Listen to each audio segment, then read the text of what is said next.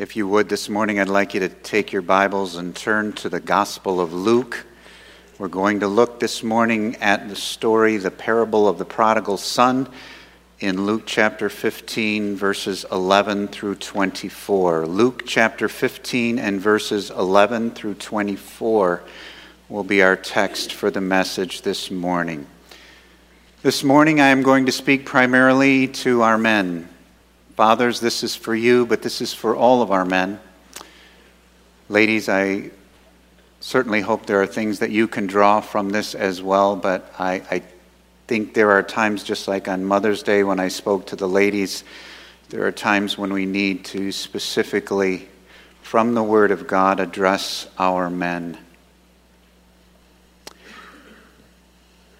Guys, I've probably watched that video about five or six different times now. We pastors first saw it at Together for the Gospel when we went to that conference back in April, and every time I see it, I tear up. Maybe because we all, in one way or another, identify with Him. so easy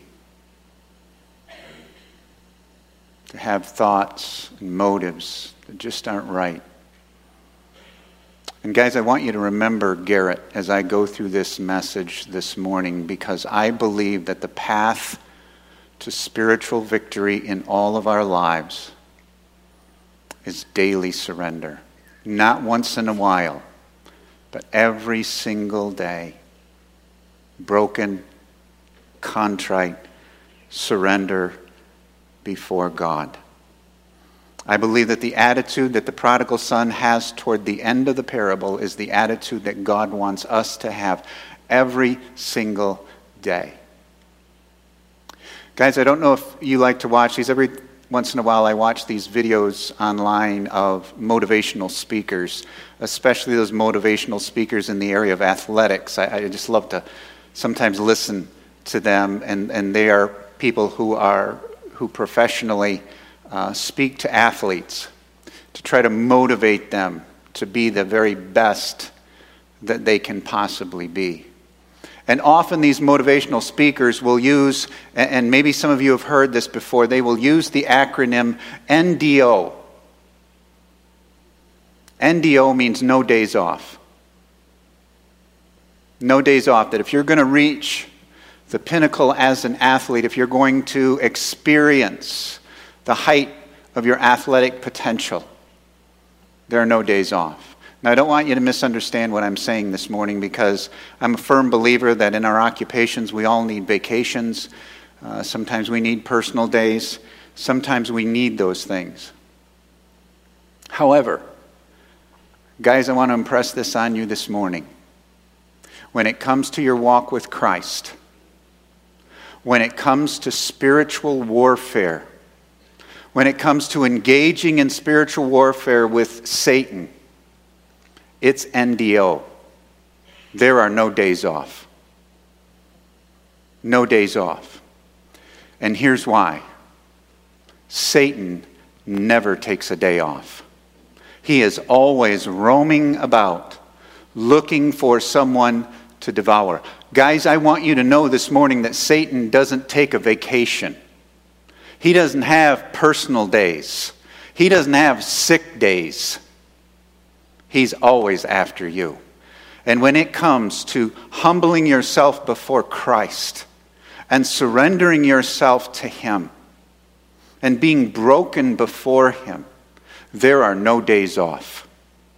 This is something we need to do as men every single day. I've had the privilege of counseling with quite a few men over the long course of my ministry here. And one of the things that I have noticed repeatedly is the men who are finding victory in Christ are those who have come to the realization they can't do it on their own.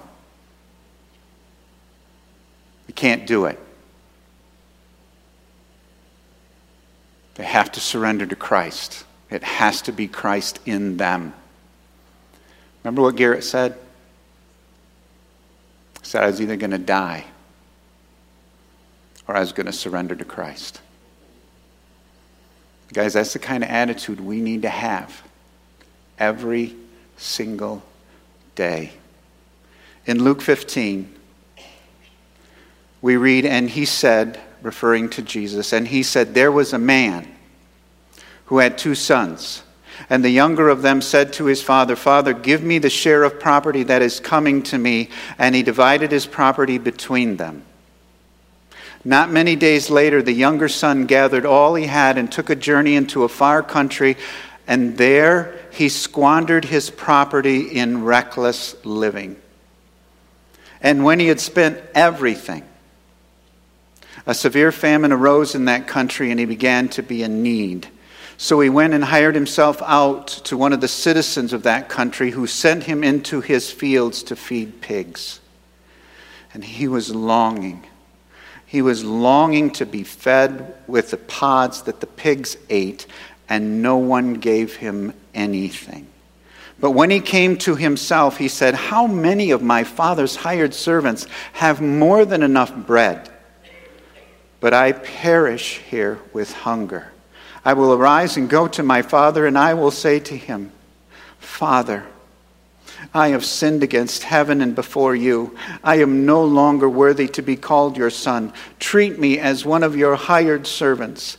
And he arose and came to his father. But while he was still a long way off, his father saw him and felt compassion and ran and embraced him and kissed him. And the son said to him, Father, I have sinned against heaven and before you. I am no longer worthy to be called your son. But the father said to his servants, Bring quickly the best robe and put it on him, and put a ring on his hand and shoes on his feet, and bring the fattened calf and kill it, and let us eat and celebrate. For this son of mine was dead and is alive again. He was lost and is found. And they began to celebrate. Well, our first point this morning is Luke 15. Luke chapter 15 is one of the best known and best loved chapters in the whole Bible. It contains the parables of the lost sheep, the lost coin, and the lost son. All three parables bring out the joy of God when the lost sinner is found. The parables teach an important truth.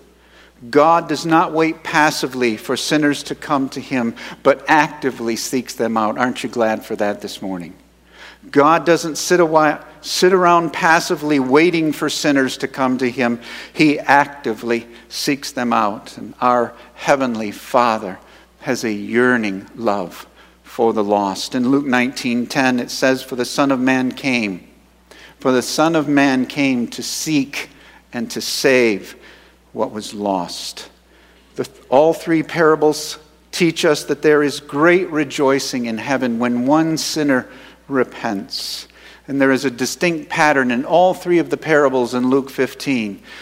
Something is lost, something is found, and then there is great celebration. Something is lost, something is found, and then there is great celebration.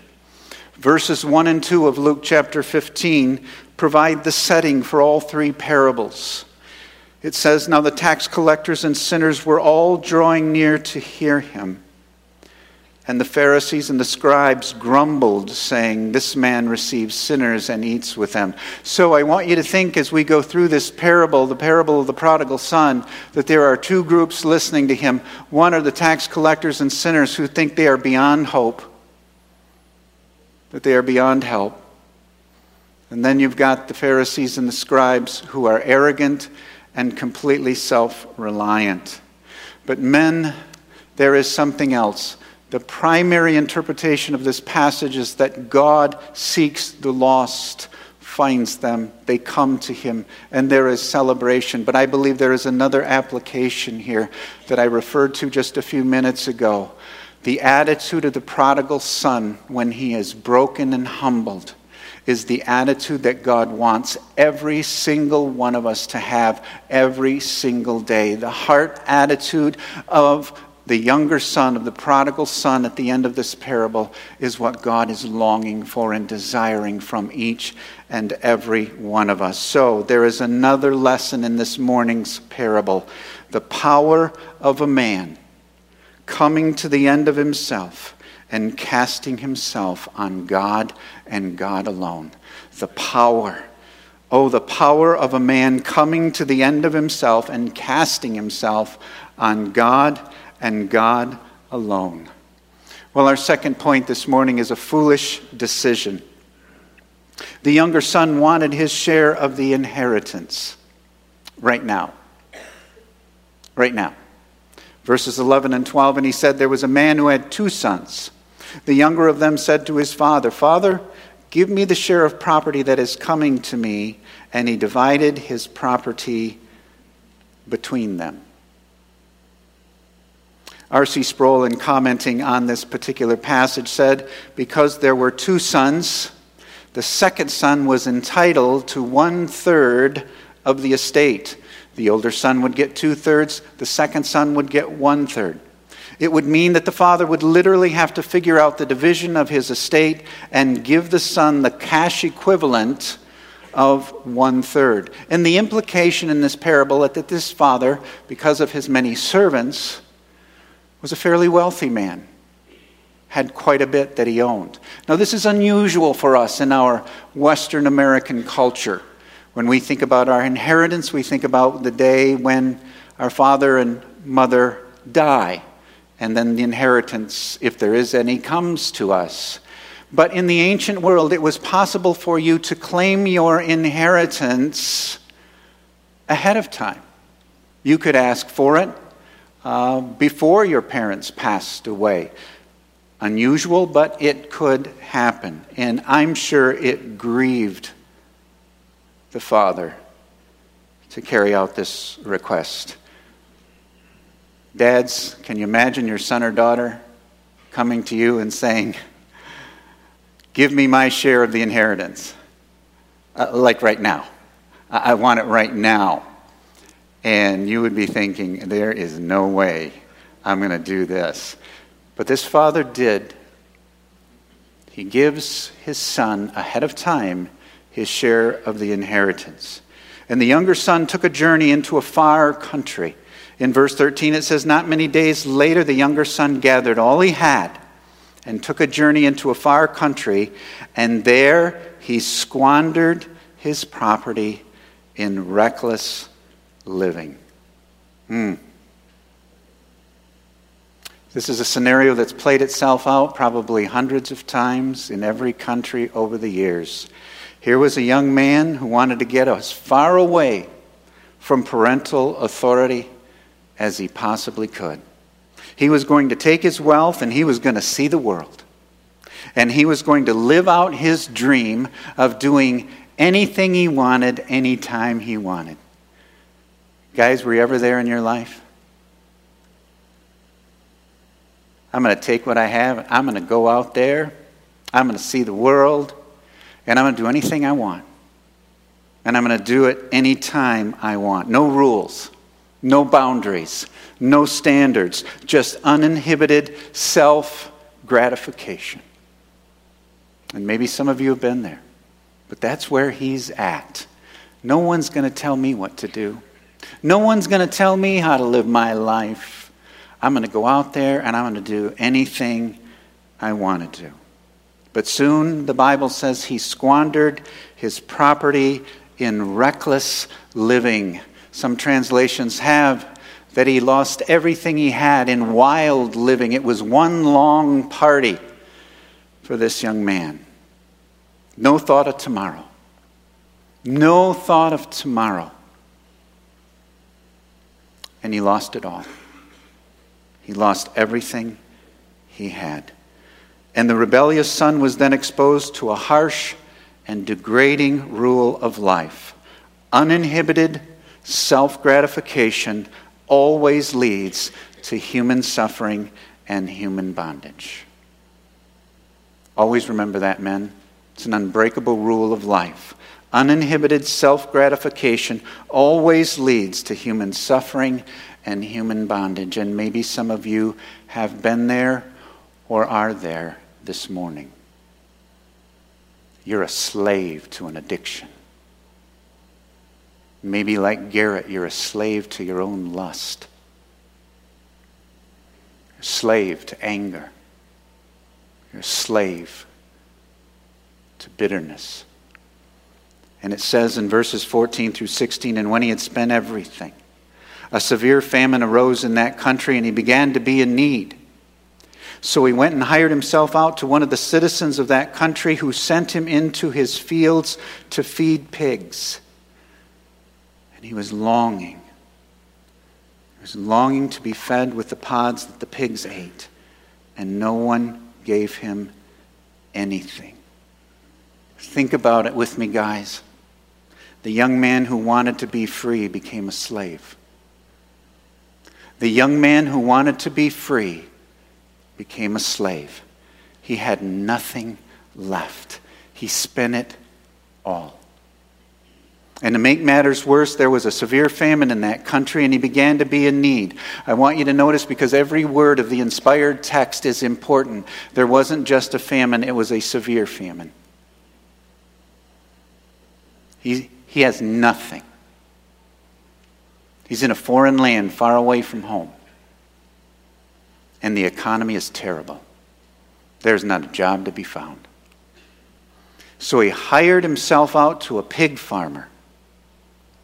Don't miss the irony, even the humor there. This is a Jewish boy. This is a pig farm.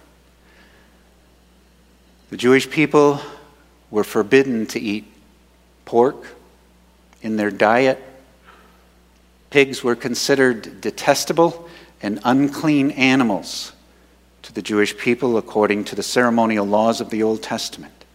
This was, guys, this was as low as a Jewish boy could go. But it got worse. He became so hungry that he was longing to eat the pods that the pigs ate, but no one gave him anything. By God's grace, I've never been that hungry. He was starving. He was so hungry. Imagine this. He was so hungry.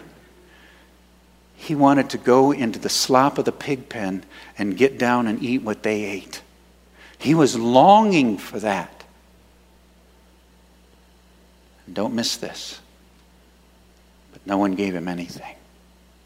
They wouldn't even give him the morsels that the pigs were eating. Well, our third point this morning is genuine repentance. One day, one day the younger son came to his senses. In verse 17 it says, But when he came to himself, he said, How many of my father's hired servants have more than enough bread, but I perish here with hunger? What a statement. He came to himself. He woke up, had a spiritual epiphany. You know what this is? It's the work of the Holy Spirit. Men don't come to themselves by themselves, it's the work of the gracious and good Holy Spirit who works in us, who pricks us, who gives us feelings of guilt and helplessness for a reason to drive us to the cross, to drive us to Christ. I say to all of you men here this morning do not despise the hard times that God puts you through because in them He can teach you powerful spiritual lessons. Do not despise the hard times that God puts you through because He wants to use them to teach you powerful spiritual lessons. This young man's eyes and heart were opened by God, and his father's and he realizes, he comes to himself. He comes, one translation has, he came to his senses, and he realized that his father's hired servants had food to spare, and he is starving to death. At the end of verse 17, notice this, he says, But I perish. I perish here with hunger. Again, remember what Garrett said. I was either going to die or come to Christ. He's here. He's here. I'm, I'm going to die of starvation. And yet my father's hired servants have more than enough food. Well, verses 18 and 19 are a classic description of true repentance. In verses 18 and 19, it says, He says, I will arise and go to my father, and I will say to him, Father, I have sinned against heaven and before you. I am no longer worthy to be called your son. Treat me as one of your hired servants. One of the things we deal with as pastors, and certainly our elders and deacons deal with this as well, when someone in the congregation has gone through a long period of sinfulness and then repents, the question we find ourselves asking ourselves is Do you think he's genuine? Do you think she's genuine? Is this genuine repentance? Or are they just saying this so they can, so their husband or wife won't leave the marriage? Is it real or are they just sorry they got caught? We even think about that in our own lives. Is my repentance genuine? Is it real? Well, this, certainly not the only place in Scripture, but this is a place where we find a profound, eternal definition of what genuine repentance looks like. He says, I will arise and go to my Father. Remember, he asked for his inheritance. He goes away, squanders it all in reckless, wild living, and now he's going to go back home. He's not only going back to his father, he's going back to his family, all the servants were there. He's going back to his hometown. And he knows what they're going to say. They're going to say, You're a failure and you're a fool. He knew that. He was going to go back home and be completely humiliated. But he goes anyway. When a man or a woman is truly repentant, they will humble themselves before God. They will hum, genuinely humble themselves before the Lord. Second, he says, I will say to him, Father, I have sinned against heaven and before you. He says, Father, this is what he's going to say Father, I have sinned. Father, I haven't made a mistake. I haven't had a, a lapse of judgment. I have sinned. And I have sinned against heaven and before you. Oh, let me tell you, when someone comes to that place, that's genuine repentance. They realize that they're, they have sinned. They have violated the word of God, and they have sinned against God. First and foremost, let us always realize when we sin, our sin is first and foremost against God Himself. Let us be broken before him. O oh Lord, we have sinned against you. He's also sinned against his father, who he hurt deeply. And he wants to confess that.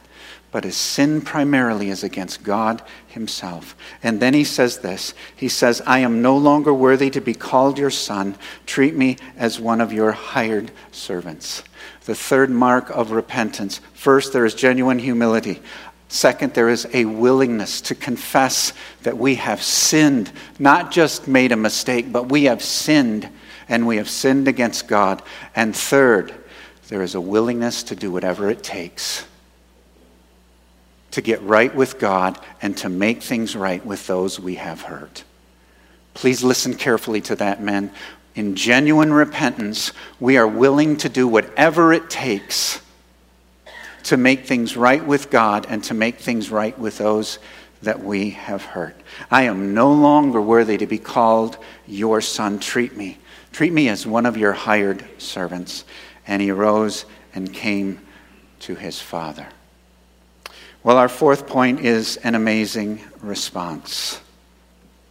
While the son was still a long way off, his father saw him. Look at verses 20 and 21. And he arose and came to his father. But while he was still a long way off, his father saw him and felt compassion and ran and embraced him and kissed him. And the son said to him, Father, I have sinned against heaven and before you. I am no longer worthy to be called your son.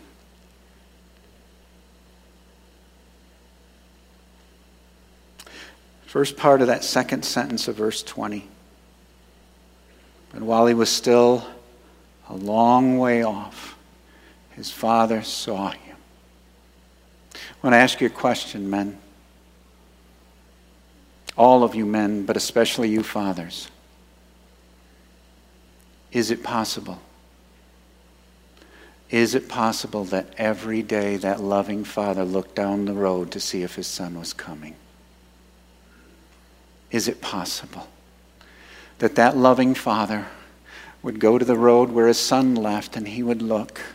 Every day would look down that road and just wonder if his son, would this be the day that my son comes home? Broken hearted. And I want you to notice the descriptive action of the father because it is so important here. When his father saw him, he felt compassion for him and he ran to his son. And in Jewish culture, for an older man to take up his robe, tuck it in his belt, and run was considered totally undignified, but he did it anyway. He ran. He ran to his son, and when he came to his son, he embraced him and kissed him. And don't miss it, this was the kiss of forgiveness. It was the kiss of forgiveness. He felt compassion for him. He ran to him. He embraced him and kissed him. Let's be honest this morning, dads. You know what we would do if that was our son? We'd be like this Look who the cat dragged in. Can't believe it. You, you would just be waiting to say, Told you so. That's what you get when you don't listen to your father. You're lucky you have a home to come home to. Father didn't do that at all, did he? Not at all. When his father saw him, he felt compassion for him and ran to him and embraced him and kissed him. And the son can hardly wait to tell his father what he had reversed, rehearsed so many times in his mind. How many times must he have said this over and over and over again, anticipating his meeting with his father? And in verse 21, and the son said to him, Father, I have sinned against heaven and before you. I am no longer worthy to be called your son. Well, before the son could finish his speech, the father granted him full and unconditional forgiveness. What a beautiful, beautiful scene in the Bible, one of the most beautiful scenes in all of literature.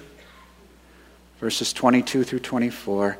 But the father said to his servants, Bring quickly the best robe and put it on him, and put a ring on his hand and shoes on his feet and bring the fattened calf and kill it, and let us eat and celebrate. For this my son was dead and is alive again. He was lost and is found. And they began to celebrate. Bring quickly the best robe and put it on him. The robe represented full acceptance back into the family. Full acceptance as a son again. They put a ring on his hand. Many believe it is the ancient signet ring, it would have had the emblem or mark of the family on it, granting the son full authority in the family. Whatever authority the father and his sons had, he was granted the full authority again. And they put shoes on his feet because servants and slaves normally didn't wear sandals or shoes. And his father wants him to know uh uh-uh, uh, you are not going to be a servant, you're not going to be a slave. You're my son. You're my son. Put shoes on his feet. And bring the fattened calf and kill it. And let us eat and celebrate. The fattened calf was saved for very special occasions, for very honored guests and great times of celebration. And the Father says, Oh, this is such a time.